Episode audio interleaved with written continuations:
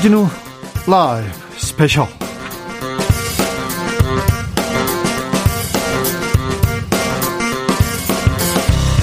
2021년 2월 27일 토요일입니다. 안녕하십니까? 주진우입니다. 토요일 이 시간은 일주일 동안 주진우 라이브에서 가장 중요한 부분만, 가장 재미있었던 부분만 모으고 모아서 다시 듣는 그런 시간입니다. 그리고 김기아 기자가 묻힌 뉴스도 마구 파헤치는 그런 시간입니다. 토요일의 남자 KBS 김기아 기자 모셨습니다. 어서 오세요. 안녕하십니까? 네. 주진우 라이브를 일주일 동안 못 들었다. 네.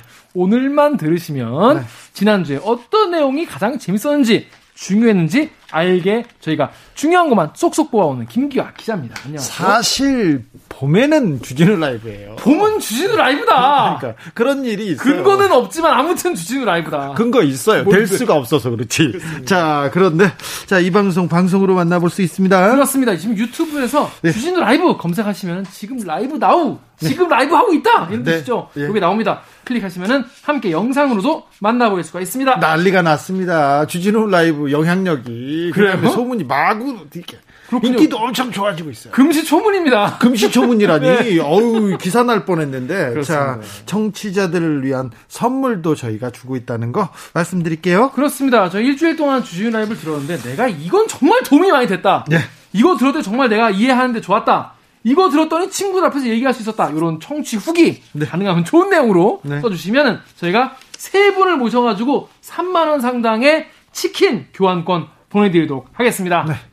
어, 떤 비난과 비판도 자 달게 받고 있습니다. 답니다. 네, 달달하게 받습니다. 알겠어요. 잘 받을게. 중, 청취육이 어디로 보내면 되나요? 카카오톡 플러스 친구 뭐 탭을 누르시면은 거기에 네. 주진우 라이브 검색하시면 됩니다. 이런 게 뜹니다. 이런 거. 그, 여기 뜹니다. 이렇게 여기다가 친구 추가하신 다음에 친구한테 불평 불만 하듯이 친구한테 달달한 메시지 보내듯이 청취후기를 보내주시면 되겠습니다. 그러면요 저희가 선물 드립니다.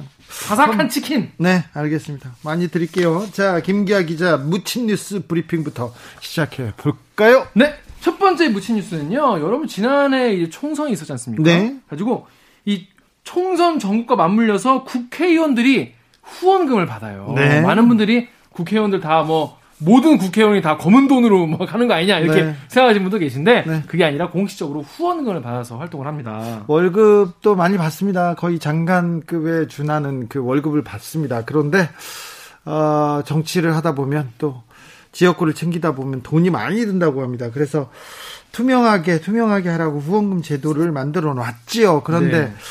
어, 누가 많이 받았습니까? 그걸 한번 지금부터 짚어볼 텐데요. 어, 중앙선거관리위원회가 요거를 통제를 해요. 네. 어, 그 통제하고 공개를 하는데 어, 2020년도 국회의원 후원의 후원금 모집 내역 보니까 네.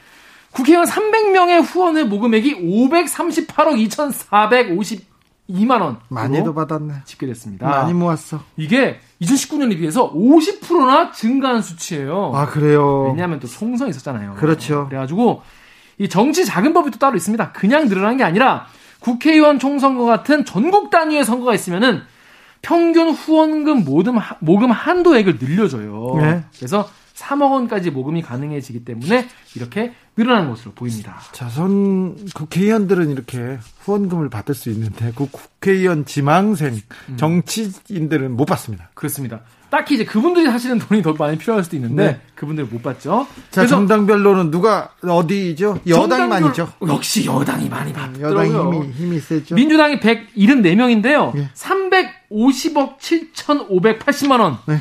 받았습니다. 네, 그리고 국민의힘은요? 국민의힘은 102명인데 156억 3,762만 원. 전통적으로 정의당 같은 분 당은 그 굉장히 풀뿌리 후원이라고 하나요? 이 후원금이 제도가 잘 돼 있는데요. 많이 받았을 거예요. 네, 그렇습니다. 정의당이요. 6명밖에 안 되는데도 11억 130만 원 받았고요. 네. 열린민주당 3명은 3억 7,434만 원, 국민의당 3명은 1억 어, 9천만 원을 받았습니다. 무소속 후보들은 조금밖에 못 받았죠. 그렇습니다. 아무래도 좀 이렇게 인지도나 떨어지기 때문에 이게 전통적으로 이게 이렇게 됩니다. 여당보다 여당이 야당보다 그리고 무소속이 가장 적게 받고요. 그리고 부자들은 조금밖에 못 걷는 그런 그런 약간의 좀 공식이 있는데요. 네. 음, 가장 후원금을 많이 받은 의원은 누군가요?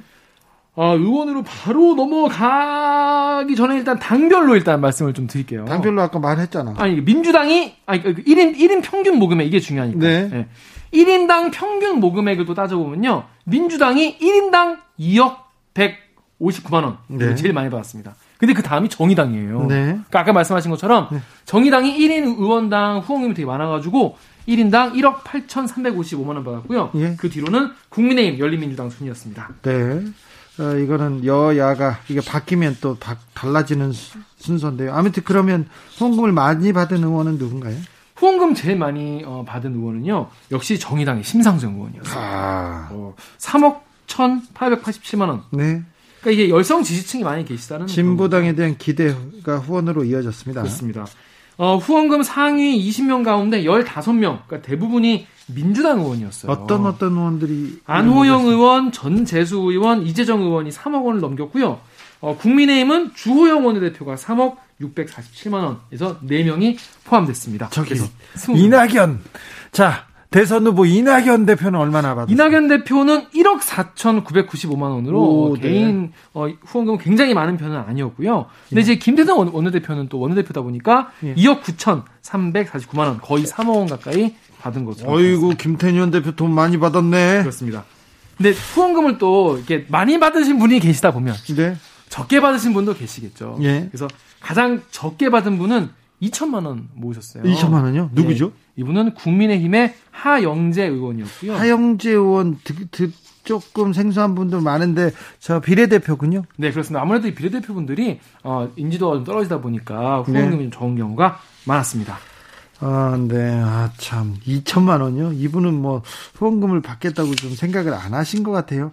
돈이 많, 많아서 재산 신고할 때 900억 원대 신고했던 전복민 의원 있지 않습니까? 그분은 네. 얼마나 받았을까요? 이분도 굉장히 적게 받았고 또이 예. 국민의힘의 김은혜, 예, 또 무소속 재력가예요. 이상직, 양정숙 이런 분들은 이제 재산이 좀 있으신 걸로 유명하지 않습니까? 네. 이런 분들은 어, 아무래도 너무 적게 받아가지고 후원금 모금 하위 20명에 포함됐습니다. 음, 예전에는요, 후원금을 조금 받으면요, 좀 창피하잖아요.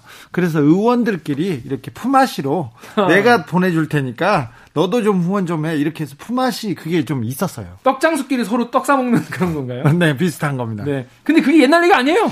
그래요? 최근에도 있었습니다. 이번에 선관위가 공개한 기부자 명단을 보니까 어, 민주당 이철희 전 의원 있지 않습니까? 네. 이분이 이제 총선 불출마를 선언했었는데 재직 시절에 같은 당의 홍영표 기동민 의원에게 500만 원씩 후원을 해준 것으로 네. 나타났고요. 품앗이는 아니었나요? 네. 국민의힘 같은 경우에는 네. 20대 국회 임기 끝나기 바로 전에 동료 의원 당선자에게 후원금을 보낸 경우가 꽤 많았어요. 예. 나경원 전 의원 같은 경우에도 조혜진 의원에게 500만 원 주고 전희경 전 의원은 이미자 의원에게 500만 원 주고 예. 한성교 전 의원은 김성원, 곽상도 의원 포함해서 당선인 신분이었던 김예지, 배현진, 조태영 의원에게 400만 원씩 이렇게 돌려가면서 계속 후원금을 내줬다는 그런 이야기입니다. 많이 주기도 했네요. 배우 이영애 씨 후원금 냈다고 기사가 많이 나왔어요? 네, 아무래도 이제 어, 연예인이시다 보니까 네. 이제 많은 분들이 이제 어 이영애 씨가 왜 돈을 냈지라고 궁금해했던 것 같아요. 네. 근데 이게 그냥 아무나 드는 게 아니라 국회 국방위원회, 네. 국방위원회 소속의 여야 의원들 모두에게 내셨더라고요. 배우 이영애 씨가요. 예. 아, 나 이거 알겠다. 네, 500만 원씩 냈는데 네. 이게 사람들이 왜 이게 문제가 될지도 모른다라고 생각하냐면 네. 이 씨, 그러니까 이영애 씨의 남편이 네. 정호영 씨라는 분인데 네. 이분이 방위산업체 대표. 방위산업 관련된 사업을 오래 했어요. 저도 정호영 씨 오랫동안 알, 알고 취재도 많이 했는데요. 네. 방위 산업 관련된 비즈니스를 크게 하셨죠. 네. 그래서 뭐 알고 지내는 사람들한테 돈을 줬구나 이런 생각이 드네요. 이게 혹시 뭐 이해 충돌은 아니겠느냐. 음. 이게 뭐 어, 뇌물로 봐야 되는 거 아니냐. 뭐 이런 여러 가지 해석이 나오는데 사실 이런 논란이 되게 커졌기 때문에 어, 정 씨가 그 자기 입장을 밝혔어요. 네. 본인은 2000년대 초반에 방산업체 경영에서 손을 뗐고 지금은 지분이 1%도 안 된다고 네. 했습니다. 그래서 이게 말까지 했군요. 네, 그래서 이제 현행 정치 자금법에는 요거 뭐 어떻게 썼는지 왜 받았는지 이런 거는 뭐 밝혀야 되는 그런 규정 없기 때문에 어, 여기까지 밝히는 걸로 알려졌습니다. 국민의힘 정진석 의원한테도 후원금 냈죠. 네, 이, 이용혜 씨가 선거 운동을 하기도 했던 어, 해, 하기도 했었죠. 자, 정치자금 이렇게 신고하고 얼마나 후원금도 이렇게 투명하게 얘기한 게 이게 정치 자금을 좀 투명하게 만들려고 하는 건데 이런 노력은 좀 잘 되고 있나요?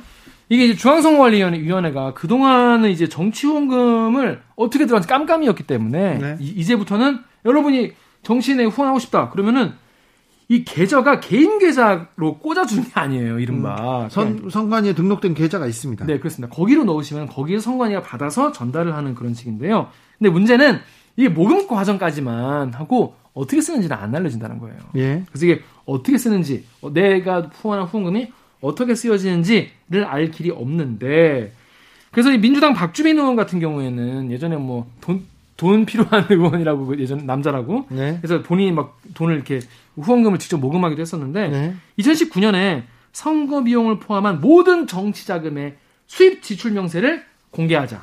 이런 정치자금법 개정안을 발의를 해 모든 정치자금을 투명하게 공개하고 국민들한테 알리자 이런 어, 법을 만들겠다고요? 네. 안 될 거예요. 안 됐습니다. 안 됐죠? 안 됐어요. 근데 항상 국회의원들 특권, 국회의원 돈 어떻게 어디다 쓰냐 얘기할 때마다 우리 투명하게 공개하겠다고 말을 합니다. 그러나 국회의원들의 이그그 지갑을 볼 수 있는 그런 법안은 계류도 안 되고요. 잘 상정도 안 되는 것 같아요. 안 됩니다, 잘. 앞으로도 쉽지 않을 것 같습니다. 네, 그렇습니다. 이 부분에 대해서 왜 국회는 특권을 누리고 있고 왜 음? 의무만 의무 그 책임을 다하지 않을까 그렇게 생각하는데 왜 특권을 내려놓지 않, 않을까 이런 생각을 하는 분들 많은데 잘 안 됩니다. 이거 크게 외치고 감시해야 됩니다. 소리쳐야 국회의원들이 움직입니다. 보셨잖아요. 국회의원들은 국민들이 눈 부릅뜨고 표 안 찍어준다 하면 그때는 열심히 일한다는 거. 자 다음 뉴스로 가볼까요? 네 다음 뉴스는 여러분 이 뉴스 이제 약간 출산율 얘기 나오면 아, 뭐, 그러려니 하시는 분도 많이 계신데. 무서워요. 이제는 네. 좀 심각한 수준에 이르렀다. 무서워요. 우리나라가 세계에서 꼴찌래요. 그렇습니다. 역대 최저치고. 인구가 줄어들고 있어요. 줄어도 그냥 보통이 아니라 마구 줄고 있어요. 출생이, 어, 2020년에. 네. 27만 2,400명이 출생을 했는데 27만 명이요? 네. 근데 저희 때는요. 저희 때는 한 해에 100만 명씩 태어났던 것 같아요. 아. 100만 명이 넘거나 가까이 적거나 우리 때는 그랬던 것 같아요. 가파르게 줄어들고 있습니다. 네. 그런데 사망자가 30만 명이 넘어요. 야. 그럼 더하기 빼기 해보면 네. 3만 3천 명 줄어든 거잖아요. 줄어들고 있네요. 네. 그래서 인구가 그렇게 자연 감소를 했습니다. 이거 우리나라 역사상 최초라고 합니다. 네. 아, 엄청난 겁니다. 지금 고령화 사회로 어, 수명이 늘고 있잖아요. 그래서 네. 돌아가시는 분들이 좀 줄어들고 있는데도 불구하고 출생률이 너무 낮아서 네. 자연 감소가 이어지고 있군요. 네. 지난해 합계 출산율 예전에 뭐 1, 한 명, 1, 1대가 깨졌다. 그러니까, 그러니까 부부가 낳는 아이의 수가 1이 깨졌다고 했는데 지금 0.84예요. 지금 부부가 그래서 두 명이 만나서 2.1명을 낳아야 이게 유지가 네, 됩니다. 네, 네. 두 명이 만났잖아. 근데 어, 두 명보다 더 나아야 한두 저 어떤 좀 불미 저 불미 불운이나 음, 음. 아파가지고 좀 음. 그런 수도 있지 않습니까? 그래서 두 명을 일단 2.1명을 낳아야 되는데 아, 0.84명이래요. 네. 이거 심각합니다. 이거 2019년만 해도 0.92다. 한 명 깨졌다 그래서 막 난리 어, 났었는데 네, 네. 더 줄은 거예요. 그래서 이게 2018년 처음으로 한 명대가 무너졌고 계속 내리막길을 지금 가고 있습니다. 네. 근데 통계청은 또 이런 분석을 내놨어요. 늘어날 거다. 왜요? 어떻게 해요? 네. 이게 올해 0.86으로 바닥을 찍고 점차 올라서 2040년에는 1.27까지 상승할 거다라고 예상을 했어요. 예, 저는 통계청의 예상 잘 안 믿습니다. 음. 옛날에 보세요. 어? 둘만 나 잘 기르자. 그러니까. 하나 뭐 하나도 뭐 많다. 네. 계속 이렇게 어 뭐지 출생률에 대해서 계속 걱정했지 않습니까? 우리 그렇습니다. 인구가 많다 많다. 근데 불과 몇 년 있다가 보니까 인구가 줄어든다고 걱정하는 거 보세요. 이거 나 믿을 수 있을지 모르겠네. 우리가 이렇게 얘기해도 되는지 모르는데 바닥을 올해 바닥을 찍고 내년에 상승한다는 뭐 이유가 있어야 될 거 아니에요? 그게 근거가 있어야 될 거 아니겠습니까? 네? 근데 근거가 왜냐하면 90년대생, 1990년대생이 숫자가 많다는 거예요. 그래요? 그래서 이게 출생아가 대부분 이제 혼인을 해서 태어나지 않습니까? 네? 그래가지고 혼인 건수가 출산율에 영향을 준다.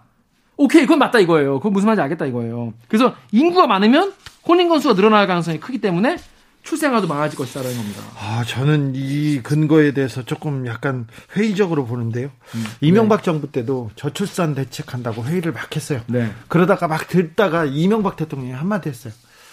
그 낙태 있잖아 낙태 낙태 수술 못하게 하면 출산율 늘을 거 아니야 이렇게 바로 얘기해가지고 아, 보건복지부에서 난리가 났습니다. 그 난리 날만한 사람. 네네. 그래서 낙태죄 그 처벌하려고 그 음. 그 법안 만드느라고 그랬는데 어, 크게 나은 크게 좋은 아이디어는 아니었던 것 같습니다. 또 이게 90년대생이 이제 30대가 되지 않습니까? 네. 근데 이 90년대생이 80년대생보다 더 많대요, 훨씬. 많다고요? 그래가지고 출산율이 오를 거다는 얘기인데 기대인데 아, 전 기대. 이게 중요한 변수가 빠져 있습니다. 뭐죠? 뭐죠? 요즘에 결혼 자체에 대해서 결혼 안 해요. 회의적인 분들이 많아요. 네, 결혼도 안 하고요, 연애도 안 하고요. 잘 안 만납니다. 김기아 기자 보세요. 토요일 날 여기 와 있지 않습니까?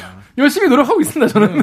노력 안 해요. 잘 안 해서 그렇지. 노력 안 해요, 별로. 그렇습니다. 내가 보기엔 노력 안 해요. 왜 나는 일을 하고 있는가? 네, 죄송합니다. 네. 아무튼 이게 가치관 문제가 지금 예전이랑은 다르다는 겁니다. 그렇죠. 그래서 결혼 자체를 꺼리고 요즘에는 뭐 집 마련이나 교육에 대한 그 스트레스가 많기 때문에 네. 아이 낳는 것도 굉장히 부담스러워하고 있고요. 그리고 결혼을 안 해도 된다고 생각하는 사람도 있고 나의 삶이 있어요. 더 중요하다고 생각하는 사람들이 많기 때문에 이런 문제는 좀 바뀔 수 있다고 생각해요. 네. 게다가 코로나19 관련된 변수도 없지 않습니다. 코로나로 결혼을 미루는 사람들이 많더라고요. 엄청 저는 제 주변에 이제 결혼하신 분이 많았는데 어 나 두 달 뒤로 미루기로 했어. 그랬던 형이 어 나 6개월 뒤로 미루기로 했어. 그러다가 그, 안 하기로 했어 그런 사람 많다. 그러다 싸워가지고 응. 안 하기로 길어지니까 그렇죠. 안 하기로 했어. 네. 그런 그건 뭐딴 얘기인데 아무튼 이렇게 얘기는 아니고. 네, 제, 제 얘기 아닙니다. 네. 그래서 실제로 결혼 미루거나 취소하는 사람 주변에 많이 계시죠? 네. 얼마나 늘었냐 이게 또 통계가 있어요. 네. 어, 미루거나 취소한 사람 들면서 혼인 건수가 21만 3,513건인데 20만 건. 21만. 네. 네. 근데 2019년보다 10.7% 줄었어요. 엄청 많이 줄었네요. 실제로. 네. 이 감소폭도 훨씬 컸고요. 네. 게다가 경제에 실제로 타격을 주지 않았습니까? 예. 그러니까 많은 분들이 생활이 궁핍해지면서 어렵다고 생각하죠. 결혼도 미루고 출산도 미루거나 취소하거나 이렇게 네. 되고 있습니다. 아, 참 코로나 이후에 우리나라 국민들 삶에는 어떤 변화가 있나요? 참 계속 우울한 뉴스밖에 네. 전화드리지 못해서 참 죄송한데 2014년부터 사회 통합 실태 요거를 조사를 해왔는데요. 네. 뭐라고 이게 누가 했더라? 행, 한국행정연구원 사회조사센터가 조사를 한 거예요. 네. 여기에서 행복감 내가 얼마나 행복한지 매우 행복하다, 다소 아, 행복하다, 행복하다, 그냥 네. 그렇다, 불행하다, 매우 불행하다 이런 거를 조사를 했는데 매우 행복하다를 10점으로 했을 때 네. 만점을 준 비율이 어 1.5%. 아, 그래요? 너무 적죠. 아니, 그런데 근데, 우리, 나라 사람들은 약간 음. 조금 비관적으로 보는 사람들이 있어요. 그래서 그 전에는 어땠어요? 그 전에 2019년에는 네. 4.2%였어요. 아하, 엄청나게 줄었네요. 엄청 줄어든 거죠. 엄청 줄었네요. 의미 있는 숫자입니다. 이게 또 더 슬픈 얘기가 뭐냐면은 영향 받은 분야가 네. 연령별에 따라 네. 경제적 안정에 따라 달랐던 거예요. 경제 때문에 지금 행복하지 않다 이렇게 생각하는 사람이 그렇죠. 많군요. 이게 최소한의 이 경제적 지반이 돼야 네. 그때부터 행복을 누릴 수 있다고 생각하시는 분이 많이 계신데 네. 그래서 어, 본인의 경제 상황 안정 정도가 2019년에는 5.0이었는데 2020년에 4.8로 떨어졌어요. 조금 위축됐네요. 근데 이게 조금 위축된 것 같은데 음. 30대에서 50대는 별 차이가 없었어요. 네. 근데 10 9세에서 29세. 네. 60대 이상 집단. 그러니까 경제적 어떤 어, 약자층이 확 많이. 아, 그렇죠. 그래서 10대에서 지금 20대에 지금 부동산에 빠지고 주식에 빠지고 더밖에 길이 없다고 어, 보이는 거죠. 가상화폐에 빠지지 않습니까? 음. 이런 게 좀 불안하고 내가 내 미래가 좀 걱정이다 이렇게 생각하고 나는 행복하지 않다는 사람들이 더 많이 좀 조급해하는 것 같습니다. 네. 게다가 건강 상태도 마찬가지였어요. 2019년에 3.7 그리고 2020년에 3.6이었는데 네. 이것도 전부 다 60대 이상에서만 하락세를 보였어요. 네. 이게 한국행정연구원에 따르면은 이게 차별적 영향, 코로나19의 차별적 영향이 있는 게 아니냐 네. 얘기했습니다. 고령층 분들은 감염 위험도 높고 건강 상태 자체가 안 좋기 때문에 그리고 이 청년층은 취업 기회가 확 줄었잖아요. 네. 그래서 굉장히 행복도가 확 떨어지지 않았냐 이런 얘기가 있었습니다. 그렇겠네요. 그렇겠네요. 코로나가 가면 백신을 맞았으니까 이제 일상으로 우리가 돌아가면 음. 좀 나아지려나 하는 기대가 있는데 좀 걱정이 큽니다. 게다가 이 사회적 신뢰 자본이라는 게 있지 않습니까? 예. 뭐냐면 예. 내가 우리 이웃을 믿을 수 있는지, 내가 힘들 때 누군가에게 도움 요청할 사람이 있는지, 지금 방송을 들으시는 분도 어 지금 내가 경제적으로 혹은 어떤 일 때문에 어, 빨리 요청을 해야 될 친구가 몇이나 있는지 한번 네. 생각을 해보세요. 예. 이게 적어도 한 3명, 4명 정도 떠올라야 행복한 네. 사람이다. 뭐 이런 얘기가 있는데 네. 이 신뢰를 기반으로 한 사회 자본이 감소한 것으로 나타났습니다. 예. 목돈이 필요할 경우에 도와줄 수 있는 사람이 있냐? 예. 이런 질문에 대해서 한 명 이상이다라고 답한 비율이 장, 그러니까 2019년에 83%였는데 네. 2020년에는 72.6%로 떨어졌어요. 줄었네, 줄었어. 10% 넘게 떨어졌어요. 줄었어, 줄었어. 엄청 줄었어. 그리고 네. 한 명도 없다. 네. 난 정말 목돈 필요하고 난 진짜 큰일 난다. 네. 이런 응답이 2019년에 17%였는데 네. 20년에는 27.4%로 10% 늘었어요. 네, 그렇습니까? 자, 뭐 어떤 위기 상황에 목돈이 필요한 경우 도와줄 수 있는 사람이 있습니까? 김객. 전 많죠. 제, 제 친구들은 다 도와줄 겁니다. 그래? 전 믿습니다. 믿습니다. 네, 우리 전 PD님도 우리 주진우 라이브 PD님도 도와줄 거라 믿습니다. 아유, 저분은 저분은 도와줄 거예요. 그러니까요. 그런데 네. 그런데 너무 목소리가 커가지고 신뢰가 좀 떨어지네. 그러니까 이게 네.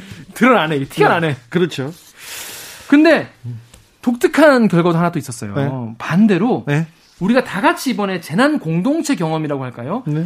어, 우리나라가 다 같이 코로나 시국을 같이 지금 헤쳐나가고 있지 않습니까? 이러다 보니까 사회 자체에 대한 신뢰도는 높아졌어요. 아, 그래요? 국민으로서, 대한민국 국민으로서 자긍심이 높아졌냐? 몇 점이냐? 라는 질문을 했는데 4점 만점에 3.1점. 조사 이래 가장 높은 수치였습니다. 아, 그렇죠. 우리가 국민에 대한 국가에 대한 자부심 좀 높아진 것 같습니다. 이건 놀라웠고요. 네. 정부와 국민 간의 소통 인식에 대한 점수도 전년보다 올랐습니다. 네. 특히 의료기관에 대한 신뢰도가 2019년에는 2.6이었는데 2020년에는 2.8로 올라갔습니다. 의료기관입니다. 의사협회가 아니고. 자, 여론조사 개요 말씀해 주시죠. 이번 조사는 한국행정연구원 사회조사센터가 한국갤럽에 의뢰해서 지난해 9월에서 10월에 걸쳐서 전국 만 19세 이상 성인 남녀 8,336명을 대상으로 가구 방문 면접 조사를 한 거고요. 표본 오차는 95. 95% 신뢰 수준에 플러스 마이너스 1.58% 포인트입니다. 2020년 매우 행복했다가 10점 만점에 1.5%밖에 안 된다는 조금 가슴 아프. 올해는 좀 올랐으면 좋겠어요. 올라야죠. 아, 여러분은 그리고 김기아 기자도 그렇고 가장 젊은 날을 살고 있잖아요. 그렇습니다. 가장 아름다운 날을 살고 있어요. 평생의 가장 젊은 날이에요, 지금. 내가 그게 좀 힘들어, 어려워 그래도 주변을 둘러보십시오. 사랑하는 사람들 있잖아. 얼마나 좋아, 아름다워 이렇게 좀 생각하면서 자 긍정적으로 좀 가자고. 우리나라 사람들 좀 약간 좀 비관적인 생각 그리고 경제에 대한 그 돈돈해서 경제에 대한 좀 억눌림이 있어요. 그래가지고 우리나라 사람들은 그 거울에서 거울 보고 혼자서 고스톱 치잖아요. 네. 그래도 잃었다고 아, 힘들어 잃었어 이렇게 얘기하는 사람들 많대요. 어디서 아직 개그를 듣고 오셔가지고. 네, 네. 맞아. 그런데 자 여러분께서는 지금 주진우 라이브 스페셜을 듣고 계십니다. 주진우 라이브 스페셜 주진우 라이브 스페셜 김기아 기자 함께하는 토요일입니다. 본격적으로 주진우 라이브 스페셜 하이라이트 장면 다시 듣기 시작해 보겠습니다. 김기아 기자 네. 어떤 장면으로 갈까요? 지난주에는 이제 많은 분들이 이 뉴스를 접하시고 네. 너무한 거 아니냐? 네. 이건 너무한 거 아니냐? 화난다. 화난다. 스트레스 해소하라. 거기에 대한 정치권의 반응을 보고도 네. 이 실화냐? 네. 이런 뉴스가 있었어요. 뭐냐? 네. 바로 어, 의료법 개정안에 네. 대한 의사협회의 반응과 네. 그리고 정치권의 반응 요거에 대해서 의사 출신이죠 더불어민주당의 신현영 의원을 모시고 월요일 훅 인터뷰에서 이거 대체 어떻게 된 건지 어떻게 봐야 하는지 이야기를 나눠봤습니다. 이런 얘기하면 뭐 적절한지 모르는데 똑소리 나게 신현영 의원께서 정리하셨어요. 그렇습니다. 자, 신현영 의원께서 의사협회하고 정치권하고 이렇게 계속해서 충돌 이어지면서 많은 생각을 하게, 한, 하게 한다 이렇게 어, 얘기하시더라고요. 근데 네. 의료법 개정안에 대해서는 고민이 깊었어요. 신현영 의원께서 그렇겠죠. 이분이 의협 대변인 출신이거든요. 음. 그래서 어, 의료법 개정안 그리고 의협 같은 그 안에서 있었던 의료 사고들에 대해서 대응을 많이 했거든요. 그래서 경험이 있습니다. 음. 사실 이 의료법 개정안 이번에 가장 중요했던 이슈는 강력 범죄로 금고 이상의 형을 받은 그러니까 뭐 살인, 뭐 성, 성폭행, 네. 뭐 이런, 뭐 폭행 이런 거를 저질러가지고 금고 이상형을 받은 의사는 면허를 취소하자는 거고, 나중에 또 몇 년 지나면 또 돌려받을 수 있어요. 면허를 취소하는데 그것도 기간이 있습니다. 기간에 따라서 하는 거예요. 네. 그러니까 이거에 대해서 어, 의료법 개정안을 해서 이거를 이제 들여오려고 하는데 이거에 네. 대해서 의사협회가 코로나 시국에 지금 백신 곧 맞을 건데 네. 이런 식으로 나오면 우리 총파업하겠다. 예. 이런 식으로 협박을 했죠. 그렇죠. 그러다가 그... 많은 분들이 네. 그게 뭔 소리냐 네. 놀라가지고 지금은 약간 후퇴한 후퇴한 그런 네. 상황입니다. 의협에서도 그렇습니다. 왜 하필 이 시국에 의사들을 지금 중요한 역할을 하는데 심기를 건드리느냐 이런 얘기를 의협 회장도 하셨어요. 의협 회장만 하신 게 아니라 이 네. 국민의힘 김종인 대표가 왜 이런 시국에 의사들 심기를 건드리는 시도를 해가지고 네. 시끄럽게 하냐 이런 얘기를 하셨는데 그거에 대해서도 많은 분들이 아니 그러면 국민들 심기는 중요하지 않냐. 그렇죠. 되게 좀 당황하신 분도 많으세요. 신현영 의원도 그 누구도 납득하지 못할 멘트였다 이렇게 얘기했는데 그 다음 날 네. 안철수 국민의당 대표께서 이 얘기했어요. 왜 하필 이 시점에 의사들 심기를 건드리느냐. 그렇습니다. 네. 근데 뭐 많은 분들이 아시겠지만 이 사안은 뭐 정부나 여당이 뭐 일방적으로 막 폭주해서 밀어붙인 법도 아니고 여야가 이제 합의를 한 법안이었습니까? 국민의힘에서도 이게 합의한 내용이에요. 네. 그런데 아무튼 지금 의사협회장 선거가 곧 있습니다. 그래서 최대집 회장은 물러나고 몇 명의 후보들이 뛰고 있는데 네. 어, 거기에 그 의사협회나 의사 쪽에 던지는 메시지가 아닐까 이렇게 분석하는 분들도 있습니다. 그리고 네. 최대집 회장은 자기는 의협 회장 더 안 하고 네. 정치권에 몸을 담겠다고 얘기했기 때문에 네. 정치적인 메시지로 이해하는 사람도 많습니다. 네, 대운의 꿈이 있으신데 네. 이제 중요한 거는 이제 그 코로나 백신을 약간 볼모로 삼아서 하니까 네. 많은 국민분들이 놀라신 거죠. 그렇죠. 네. 그런데 이제 신영 의원 얘기를 들어보면 사실 이 의사협회나 의사들의 일반적인 견해라고 볼 수는 없다 이런 말씀을 하셨어요. 그러니까 많은 의사분들이 그 주장에 동의하시는 건 아니고 네. 일부의 의견이 아니겠느냐 이런 말씀하시더라고요. 그렇게 얘기를 했는데요. 최대집 의협 회장이 의협 내에서는 그렇게 온건파로 꼽혔어요. 아, 진, 그 지난번에 정광훈 목사랑 비슷한. 아, 저, 뭐, 저, 그, 그거까지는 모르겠고요. 지난번에 파업을 하고 돌아갔지 않습니까? 네네. 총파업하고 돌아갔을 때, 돌아가자, 파업을 철회하자고 했을 때, 탄핵 얘기가 나왔지 않습니까? 맞아요. 의협 내에서. 음. 그래서 탄핵이 될지도 몰랐었어요. 될 가능성도 있었어요. 겨우겨우 탄핵 위기를 넘고 지금 또 이렇게 어, 도발 아닌 도발을 하고 계십니다. 좀 안타까운 뉴스인데요. 지난주에 가장 뜨거워서 우리가 어, 준비했습니다. 사실 가장 이런 이슈에 대해서 가장 얘기를 제대로 들으려면은 양쪽 입장을 다 아시는 분들한테 얘기를 들으면 제일 좋은데 마침 의사이자 국회의원인 신현영 의원이 계셔가지고 의협 대변인 출신이에요. 그렇습니다. 어, 이야기를 들어봤습니다. 월요일 훅 인터뷰 하이라이트 부분 지금 함께 듣고 오시겠습니다. 큐. 의료법 개정안이 조금 아, 뜨거운 이슈라고 하는데 어떤 네. 내용을 담고 있습니까? 예, 지난주에 저희 보건복지 상임위에서 통과가 됐는데요. 네. 의료법이 개정이 됐습니다. 기존에 의사 면허 관리를 하는 데 있어서 형법상의 이런 직무 관련 즉 의료 행위를 하다가 범죄가 일어났을 때 면허 취소를 하는 기준이 네. 이제는 모든 범죄에서 네. 어, 금고 이상의 형을 받는 경우에 의사 면허가 취소될 수 있도록 규정이 강화된 것이죠. 그렇죠. 예. 이 부분에 대해서는 국민의힘에서도 동의한 부분이죠. 실제로 이 법안 발의는 민주당 의원들께서 하셨지만 네. 이 국회 시스템이라는 게 법안 소위에 들어 가기 위해서는 네. 여야 간사가 합의를 해야 되고요. 예. 또 법안 소위에서 한 명이라도 반대를 하면 진행이 안 됩니다. 아, 그래요? 그만큼 여당 야당이 합의가 되어서 어, 통과가 됐고 보건복지위원회에서도 전체 통과가 된 상황인 것이죠. 세심하게 좀 협의를 한 것이 보이더라고요. 예, 상당히 고민을 많이 했고요. 실제로는 뭐 이번이 첫 번째 논의는 아니었습니다. 네. 작년 6월에 발의된 이후에 작년 말에도 법안 소위에서 논의가 됐었고 네. 또 이번에 조금 더 심도 있게 논의가 되면서 여야의 그런 여러 가지 의견 교환이 있었던 것이죠. 자, 의사가 실형을 한번 받으면 음, 그 나중에 일정 기간이 지나면 면허를 다시 받을 수는 있는 거죠. 예, 그렇습니다. 면허의 재교부가 될 수 있는데요. 네. 그 형에 따라서 재교부되는 시점들이 좀 차이가 있는 것이죠. 아무튼 뭐 한 번의 실형으로 뭐 의사 인생이 끝나고 그런 것도 아니네요. 예, 이번에도 논의된 게 연구 취소에 대한 논의가 되긴 했는데요. 네. 그건 과도하다라는 예. 부분에서 빠진 것입니다. 자, 이번 개정안에서 수술실에 CCTV 설치하자는 내용도 이거는 빠졌더라고요. 이번에도 논의가 됐었습니다. 그리고 네. 상당히 많은 부분에서 접근을 받기 때문에 네. 사실 디테일한 조금의 이견들이 있어서 이번에 통과가 되진 않았지만 상당히 많은 접근이 있었다. 그래서 추후에는 그래도 합의될 수 있는 여지를 이번에 확인을 했습니다. 그러니까 여야가 조금이라도 좀 합의가 안 되거나 좀 논의 논쟁의 대상이 되는 거는 빠졌네요.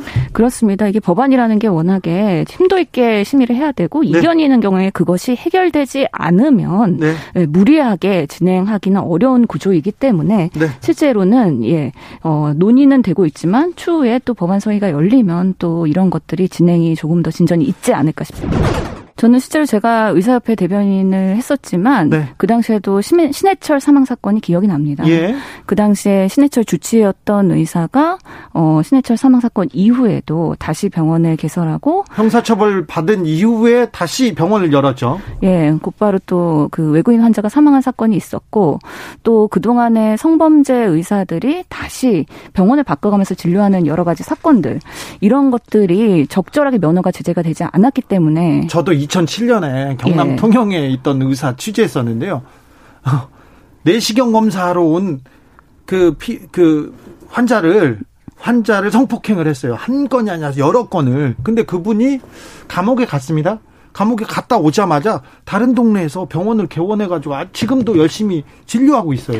그런 사안들에 대해서 사실 의사 회원들도 네. 정당하지 않다 이런 뭔가 강력 범죄자들은 제재를 해야 된다라는 거에 대해서는 이견이 없는 상황입니다. 이견이 없는데 총파업을 불사하고 야 백신도 못 맞을 거야 이렇게 협박합니까? 상당히 좀 아쉬운 부분이 있다면 실제로 우리가 법안이 심의가 진행되기 전에 그래도 의사협회에서 이런 것들은 좀 과도하니 이 정도에 대한 사례도 살펴봐 주십시오라고 사전에 좀 논의를 같이 했었다면 우리가 그래도 어느 수위가 가장 적절할까에 대해서 조금은 더 고민하지 않았을까 하는 아쉬움이 있는데요. 최대접 의협회 회장이나 의협에서는 그 전에는 아무 얘기도 안 하다가 어, 아무 얘기가 없었던 건 아닙니다. 다만 의료계에서 주장하는 거는 자율 징계권을 달라라는 주장이었는데요. 네. 지금으로서는 그런 전문가 집단이 자율 징계권을 갖기 위해서는 전문가로서의 여러 가지 전문성을 유지하면서 자율성과 그 다음에 윤리규범에 대한 충분한 그런 어, 신뢰가 바탕이 돼야 되는데 그런 것들이 전제되지 않은 상태에서 자율 독립 면허 기구를 실제로 곧바로 시행하기는 어려운 상황인 것이죠. 의원님, 의사 선생님한테 물어보겠습니다. 신현영 의사 선생님, 그래도 지금 코로나 시국에 백신 접종에 지장이 있을 거야 이런 얘기는 좀 너무한 거 아닙니까, 협회장이? 예, 그래서 이거는 의사협회나 의사회원의 일반적인 견해라고 볼 수는 없고요. 한 개인의 그 아니 회장인데 협회장인데요? 예, 오늘 그래서 여러 언론에서도 의사협회 대변인도 나오셔서 네. 그게 일반적인 이야기는 아니고 네. 어그 한 개인의 이야기인 것으로 얘기한 것으로 저도 이해하고 있습니다. 네, 그런데요. 지난번에 의사협회에서 공공의대 설립 반대, 의대 정원 증원 반대. 그때마다 코로나 시국이 엄중한 시기라고 하면서 의사협회에서 계속해서 실력 행사를 해온 거에 대해서 국민들은 좀 불안감이 있습니다. 그래서 이런 국민의 건강을 볼모로 하는 것보다는요, 실제로는 제가 아쉬운 점은 이제 의료회가 더 적극적으로 국회와 소통하면서 네. 사전에 이렇게 결과론적인 비판을 하거나 민주당을 비판하는 게 아니라 네. 사전에 의료계 입장을 충분히 전달할 수 있는 소통 창구를 만들어야 된다는 생각이 들고요. 네. 그 거에 대한 그 책임은 어 그래도 의료계도 합당하게 그리고 국민이 납득할 정도의 그런 모습을 보여야 된다라고 생각을 합니다. 국민의힘에서는 왜 지금 코로나 시국에 의사 심기를 건드리냐 이런 그 논평이 나왔더라고요. 예, 김종인 대표 그렇게 말씀하셨죠. 네. 근데 이거는 그 누구도 납득하지 못할 멘트일 겁니다. 네. 뭐 코로나 시기에 의사의 심기를 건드린다는 것 자체가 말이 안 되는 것 같고요. 네. 사실 어떻게 보면은 보건복지에서 이미 여야가 합의한 내용이고 여당뿐만 아니라 야당도 합의했는데 사실 그렇게 말씀하시는 거는 마치 책임을 어 한쪽에만 투사하는 비열한 모습이지 않을까라는 생각도 합니다. 네. 외국에서는요, 의사들의 그 윤리 문제, 의사들의 범죄 문제를 어떻게 좀 다루고 있습니까? 국가마다 그 견해가 다르고 그 나라의 그 의사 집단의 그 전문가적인 권위와 신뢰가 차이가 있습니다. 네. 그렇기 때문에 일부 나라에서는 그렇게 자율 징계권을 주어서 독립 면허 기구를 하는 나라도 있고요. 아, 그런 나라도 예, 있어요? 실제로 우리나라보다 더 강화된 처벌을 하는 그런 의사 면허 관리를 강제하는 경우도 있습니다. 그렇기 그래요? 때문에 우리나라에서 의료계가 어떻게 전문가적인 신뢰와 권위를 회복할 것인가에 대해서 다 같이 고민하는 계기가 되면 좋을 것 같다는 생각이 듭니다. 네. 아, 코로나 때문에 고생하시는 의사 선생님들 많지요. 의료계에서 얼마나 고생합니까? 집에도 못 가고 감사는 하는데 또 이렇게 의사들이 집단 행동 할까봐 걱정입니다. 정세균 총리도 단호하게 대응하겠다고 이렇게 밝혔는데 실제 의료 현장에서 혼란이 일어나거나 그러진 않을 않겠죠. 바래봅니다. 예, 그러지는 않을 거라고 생각을 하고요. 실제로 백신 접종이 원활하게 이루어질 수 있도록 온 국민이 협동해서 이번에도 잘 안정적으로 마무리됐으면 하는 마음입니다. 주진우 라이브. 더불어민주당 신현영 의원과 함께한 월요일 훅 인터뷰 하이라이트 부분 다시 듣고 오셨습니다. 네, 주진우 라이브는 역시 full 버전이 제 맛 아니겠습니까? 그렇죠. full 버전이란 건 이제 다 통으로 다 들어야 한다 이런 얘기인데. 어떻게 어떻게 들어요? 유튜브나 팟캐스트에서 주진우 라이브 검색하신 다음에 2월 22일 월요일 1부 들으시면 되겠습니다. 여기 또 워낙 뜨거운 이슈기 때문에 저희가 또 인터뷰 클립만 따로 뽑아놨으니까 나 정말 바쁘다. 너 너무 시간이 없다. 보고만 딱 들어줘야 됩니다. 주진우 라이브 스페셜 김기아 기자와 함께하고 있습니다. 이 방송 영상으로 만나보실 수 있습니다. 네, 잘생긴 그렇습니다. 김기아 기자.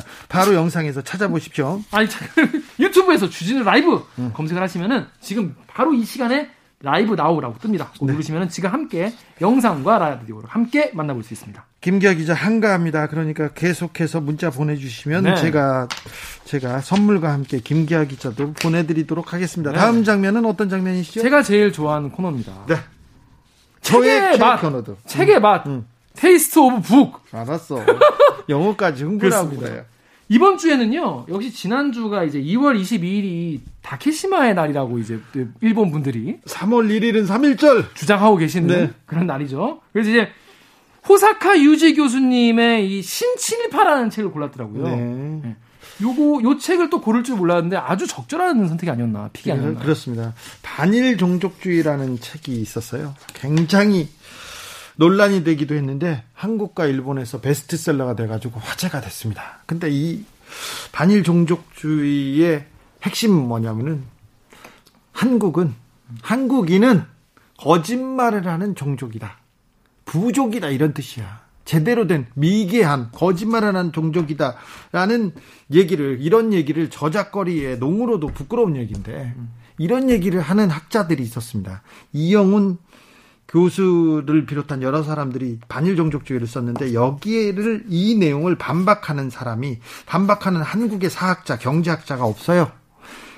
호사카 유지가 이 반박해서 정 명쾌한 해석을 내놨습니다. 이 책이 마크 램지어 하버드대 교수의 위안부 관련 망언 논란도 정리하고 있습니다.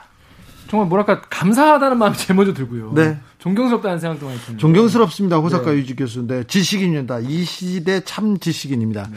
아 일본인이 한국을 위해서 이렇게 양심을 지켜주셔서 감사합니다. 이런 얘기를 들을 때마다 호사카 유지 교수가 뭐라고 하냐면 어 아닌데요 얘기해요. 그게 아니라 그냥 사실을 제가 사실을 연구하고 사실을 알리는 학자일 뿐이에요. 그러면서 그러시네요. 네. 그렇게 얘기합니다. 아닌데요? 이렇게 했습니다. 그게 더 멋있네요. 네, 아유, 귀엽기도 해요. 그런데, 이, 여러분 아시겠지만, 일본이 지금 뭐 독도도 그렇고, 여러 가지를 우리나라부터 위안부 문제도 이렇게 막, 어, 없던 걸로 만들려고 하고, 이런 주장을 하기 위해서, 국제적으로 엄청나게 돈을 많이 쓰고 있습니다. 엄청나게 돈을 많이 써요. 일본에서 일본 재단이나 일본 관련된 단체에서 김기아 기자 만나자고 하지 않습니까? 유학 보내준다고 그런 얘기 안 합니까? 아직 연락이 없네요. 그래요? 저는 저기 일본 대사관에 어떤 정치 담당 참사관이 바뀔 때마다 연락이 와요. 음. 도쿄에서 온 또 일본 특파원들이 연락을 해와서 만나기도 했었는데 음. 그 친구들까지 일본 일본 정부나 재단의 돈으로 저를 만나러 오지는 않았을 텐데 그런 사람들이 있습니다. 그런데 그런 사람 저한테까지 왔으면 얼마나 많은 사람한테 갔겠어요. 그렇죠. 학자들, 음. 전 세계에 있는 학자들 그리고 그런 그 어 뭐그 오피니언 리더라고 하지 않습니까? 영향력을 미칠 수 있는 사람들한테 일본이 굉장히 많은 돈을 뿌리고 있습니다. 그 돈을 가지고 연구한 사람이 램지어 교수이기도 하고요. 네. 뭐, 정, 뭐 정선재 교수님이 이제 한 외국의 도서관에 갔는데 반일 종족주의 아까 말한 반일 종족주의는 책이 다섯 권이 꽂혀 있고 네. 친친일파는 두 권이 꽂혀 있었다는 거예요. 네. 그러니까 이게 단적으로 보여주는 거죠. 얼마나 그렇죠. 이거가 어, 로비와 학, 학계의 어떤 support가 일본이 하는 support가 많은지 보여주는 건데 여러분 평소에 그런 얘기 이제 뭐 일본에 대한 이야기나 일본 제국주의에 대한 이야기 나오면 꼭 이제 나오는 질문이 이런 게 있어요.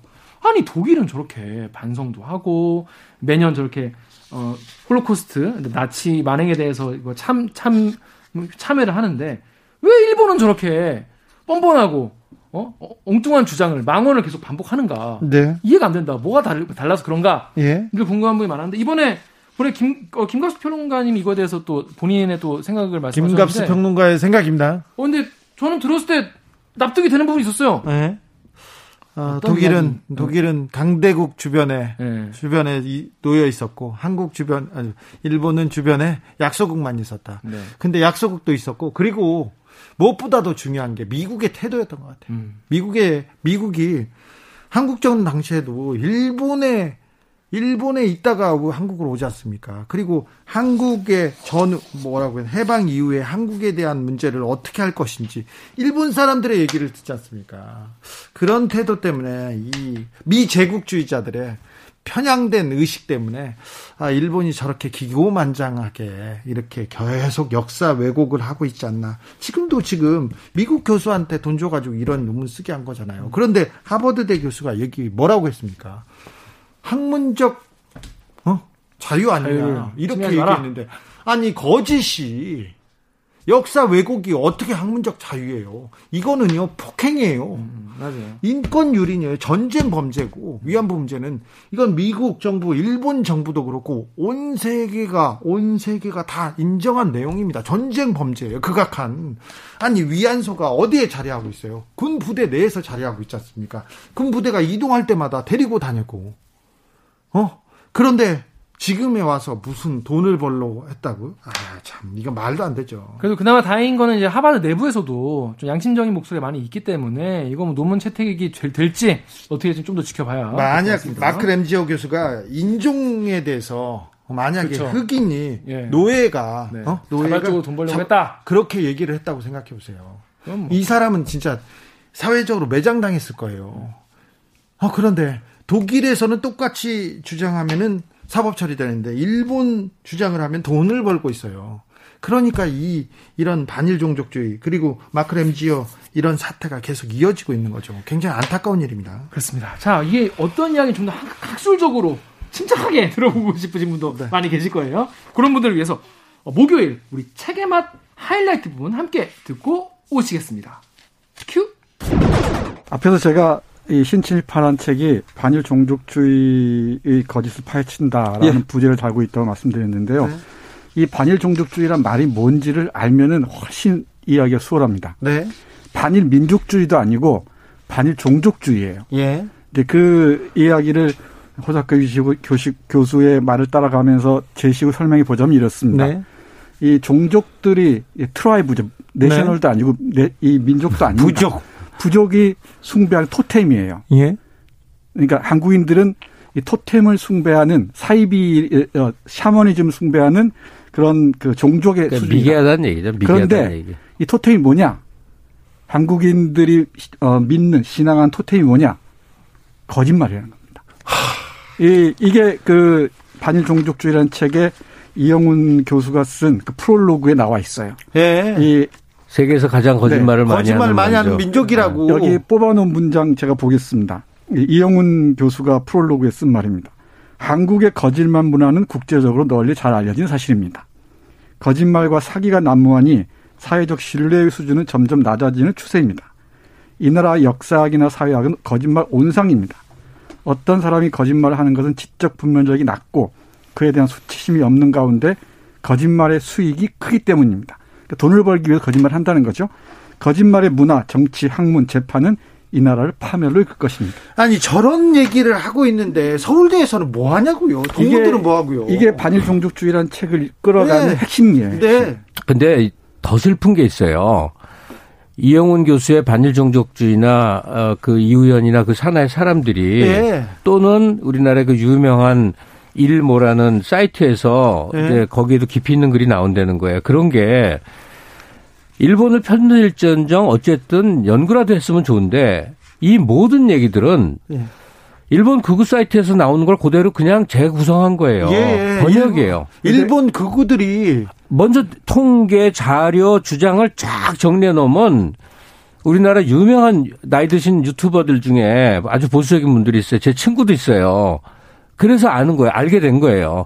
일본에서 제공하는 걸 그대로 받아다가 말만 한국어 투로 바꿔서 그대로 전하는 거예요. 계속. 이 호사카 유지 교수 책을 읽다 보니까 이 이영훈 교수의 논점이 일본 극우 어디서 나온 얘기인지를 조목조목 좀 헤쳐놨어요. 네, 그리고 일본 극우가 일본 극우가 한국에 한국의 수구 보수를 어떻게 지원하는가 그런 주장도 있었죠. 자, 교수님. 네. 그래서 이런 그 반일 종족주의의 근본을 이 문제 삼으면서 이제 세 방향에서 하나하나 이 반박합니까? 아, 반박해 나갑니다. 호사카 교수는 어떻게 반박하고 어, 있습니까? 하나가 예를 들면 강제징용 네. 문제 그리고 일본군 위안부 예. 심표를 해야죠. 그리고 세 번째가 이제 독도 문제. 네. 이 세 가지를 하나하나 이 격파해 나갑니다. 예. 실질적인 그 자료를 바탕으로 해서 이 비판이 나가는데 대표적인 게 위안부 문제와 관련해서는 일본 헌병의 그 이 증언들 네. 그리고 문옥주 할머니의 증언들을 조목조목 그 사례를 전체 텍스트를 full 텍스트를 놓고 이 맥락을 읽어가면서 비판해 나가요. 근데 이 이영훈 교수 이하 이이이그 친일 반일 종족주의 저자들은 한 부분만 떼내서 그렇죠. 이 맥락을 완전히 지워버린 채 인용하거든요. 네. 그 전체를 복원하면서 이게 어떤 맥락에서 나온 것이라는 하나하나 보여줍니다. 해서 반일 종족주의의 가 얘기하는 그 논거가 얼마나 빈약한지 그리고 네. 이게 얼마나 거짓말로 가득 차 있는지를 어, 잘 볼 수 있는 어, 책이라고 할 수 있습니다. 네. 이 이런 반일 종족주의 같은 책이 나오면은 고기를 돌려버리는 사람들이 많아요. 네, 그런 사람들 많죠. 네. 호사교 교수가 최전선에 나, 나서서 싸우고 있는 셈인데 물론 위안부 문제와 관련해서나 강제동원과 관련해서는 한국과 일본 쪽에서 좋은 연구들이 많이 나와 있습니다. 예. 근데 이렇게 예, 언론의 조명을 받지 못하는 편이죠. 예. 근데, 근데 그 그에 바, 그, 그에 반해서 극우파 극우 지식인들 뭐 극우로 해야 할지 모르겠습니다만은 그 반일 종족주의 같은 것은 다양한 방식으로 이, 이 스포트라이트 받잖아요. 예. 그러다 보니까 이게 맞는 것처럼. 그러니까 우리나라에서도 베스트셀러 되고 그렇죠. 일본에서 베스트셀러 되고 대세인 것처럼 읽히단 말이에요. 거기에 대해서 정당한 논박을 한 신친일파 같은 호사카 주교수 책은 아마 제가 아는 한 얼마 안 팔렸을 거예요. 네. 아니 그렇죠. 네. 자 그런데 네. 또 그, 다른 내용은 어떻습니까? 네, 이 친일파 문제만 해도 이걸 좀 짚고 가, 가야 될 것 같은데 네. 사, 국어 사전을 보면 딱 두 가지가 나옵니다. 하나는 일본과 친하게 친하게 지낸 사람들. 네. 근데 두 번째는 일, 어, 일본 지배하에서 협력 그, 이, 해서 자신들 이 기득권을 뭐 강화한 사람들 이런 식으로 나오는데 이 친일 그때 이 친자가 의미가 달라지죠. 네. 첫 번째 친은 친하다는 뜻인데 네. 뒤에 친은 일본을 어버이로 받드는 그러니까 매국과 숭배죠. 그렇죠. 일본을 어, 우리나라를 매국을 하고 일본을 숭배하는 그 사람들이 이제 한국에도 꽤 많은 숫자가 존재하고 네. 특히 네. 지식인 사회, 경제계 이런 쪽에 존재를 하는데 자, 반일 종족주의가 나왔을 때 네. 우리 역사계, 우리 그 경제계에서 이거 잘못됐다고 많은 학자들이 비판하고 비난하고 논문을 써서 내지 않았어요. 그러니까 지금 당장 마크 램지어라는 네. 미국 교수가 어, 위안부란 존재한 적이 없고 매춘부들이 돈 벌러 간 거다라고 주장했을 때 네. 우리나라에 숱한 사학과가 존재하지 않습니까? 네. 국사과든지 사학과든지 네. 왜 여기 교수들은 누구도 공개적으로 자기 이름을 걸고 반대 칼럼이라도 논문을 안 발해 반대 칼럼이라도 쓴 사람이 미, 없죠. 미국에서는 그런 학자들이 나오는데 유럽에서도 나오는데 왜 우리 사학자들은 우리 경제학자들은 왜 그 얘기를 안 합니까? 왜 서울대에서는 서울대나 뭐 연고대 음. 중요한 대학교에서 그 교수들의 친일의 뿌리 이거 깊은지는 알겠어요. 왜 얘기 안 합니까? 음. 그러니까 그 논란에 휘말려봤자 득될 거 없다 이 수준이 아닌 것 같습니다. 왜냐하면 조선사 편수회 때그 어, 이병도 네. 신석훈 이런 분들이 우리나라 사학계에 거두가 되면서 다그 네. 제자들이니까 네. 역사 논쟁에 어떻게 역사적 학자들이 참여를 하지 않아요. 참여를. 그러니까 어 일본을 뒷받침하는 논거들은 논문으로 나오고 네. 여기는 그거에 대한 반대는 대학생들이거나 반크 같은 네. 그냥 사회운동 하는 애들이 목청을 높이고 이러면 싸움에서 누가 이기냐 하는 거예요. 아니, 누가. 지금 반일 종족 쪽에 반대하고 지금 목소리를 높이고 있는 분이 호사카 유지 교수 말고는 안 보입니다. 네, 잘안 보이죠. 네. 역사 쪽에서 그렇습니다. 아마 진흙탕 싸움을 이 피하고 싶은 모양입니다. 득될 게 네. 없다 생각하는 거예요. 그래서 그 친일파 개념을 말씀드렸는데 네. 그게 호사카 유지 교수는 노예 근성이라는 거예요.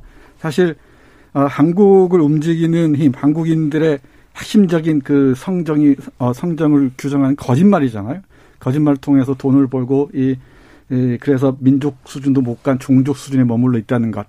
근데 이 이거야말로 일본 일본의 어떤 극우학자도 공식 가능한 책에 그런 표현을 쓸 수가 없어요. 그렇죠. 그 일본 극우도 그런 얘기를 못 하는데 우리 극우들은 우리 보수는 이런 얘기를 막 합니다. 그게 딱 떠오르는 게 그거예요. 예, 일제 시대를 보면은 형사 보나 순사 보가 있지 않습니까? 예. 예 헌병 보. 네. 조선인 경우가 많아요. 네. 근데 일본인들보다 조선인들이 훨씬 악랄하고 잔인하게 굴죠. 그랬다면서요. 네. 이제 그 하나의 그, 그, 어, 반증처럼 보이기도 합니다. 그, 지금 뛰어난 이 한국의 젊은 청년들이 정말 많은데, 정말 많아요. 그런데 어, 호사카 유지의 신친일파 같은 것도 읽어둬야 됩니다. 네. 지금은 일본을 사랑하는 다른 나라 사람들 있죠. 유럽인이라든지 남미라든지 이쪽에서 아직 크게 나오질 않는 중입니다. 네. 오히려 한국이 오히려 굉장히 잘하고 있어요. 뭐 한류 같은 거 말할 것도 없잖아요.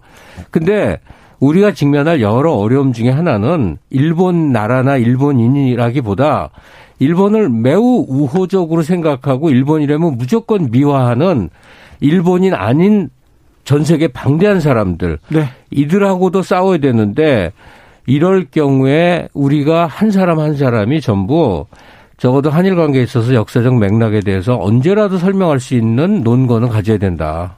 교수님. 그리고 덧붙이자면은 일본은 어 기본적으로 저는 일본에 깊은 관심 을 갖고 있습니다만은 성찰의 능력이나 반성의 능력을 결여하고 있는 것 같습니다. 물론 진보적인 학자들도 없지 않습니다만은 그 일본이 이렇게 과거 이 아시아 지배 역사, 침략의 역사를 반성하지 않으면은 또, 또 다른 그 위기에 처할 우려가 높고. 주진우 라이브. 김갑수 평론가 그리고 정선태 국민대 교수와 이야기 나는 목요일 책의 맛 하이라이트 부분 다시 듣고 오셨습니다. 이 방송 full 버전은 어디서? 어, 유튜브나 팟캐스트에서 주진우 라이브 검색하신 다음에 2월 25일 목요일 2부를 들으시면 됩니다. 김기아 기자 오늘 주진우 라이브 스페셜 감사했습니다. 네. 자, 김기아 기자는 그냥 가지 않습니다. 그냥 가지 않습니다. 선물 주는 그런 따뜻한 남자. 선물 드리고 갑니다. 어, 청취자 여러분들 이 카카오톡 플러스 친구에서 주진우 라이브 검색을 하시면은 옆에 주진우 라이브 뜹니다. 친구 추가하듯이 친구 추가를 하신 다음에 여기다가 청취 후기를 꼭 보내주십시오. 저희가 세분 초청해서 3만 원 상당의 바삭바삭한 네. 치킨 교환권 보내드리도록 바로 하겠습니다. 보내드리겠습니다. 김기아 기자 오늘도 감사했습니다. 고생하셨습니다. 주진우 라이브 스페셜 여기서 마치겠습니다. 저는 다음 주 월요일 오후 5시 5분에 돌아옵니다. 지금까지 주진우였습니다.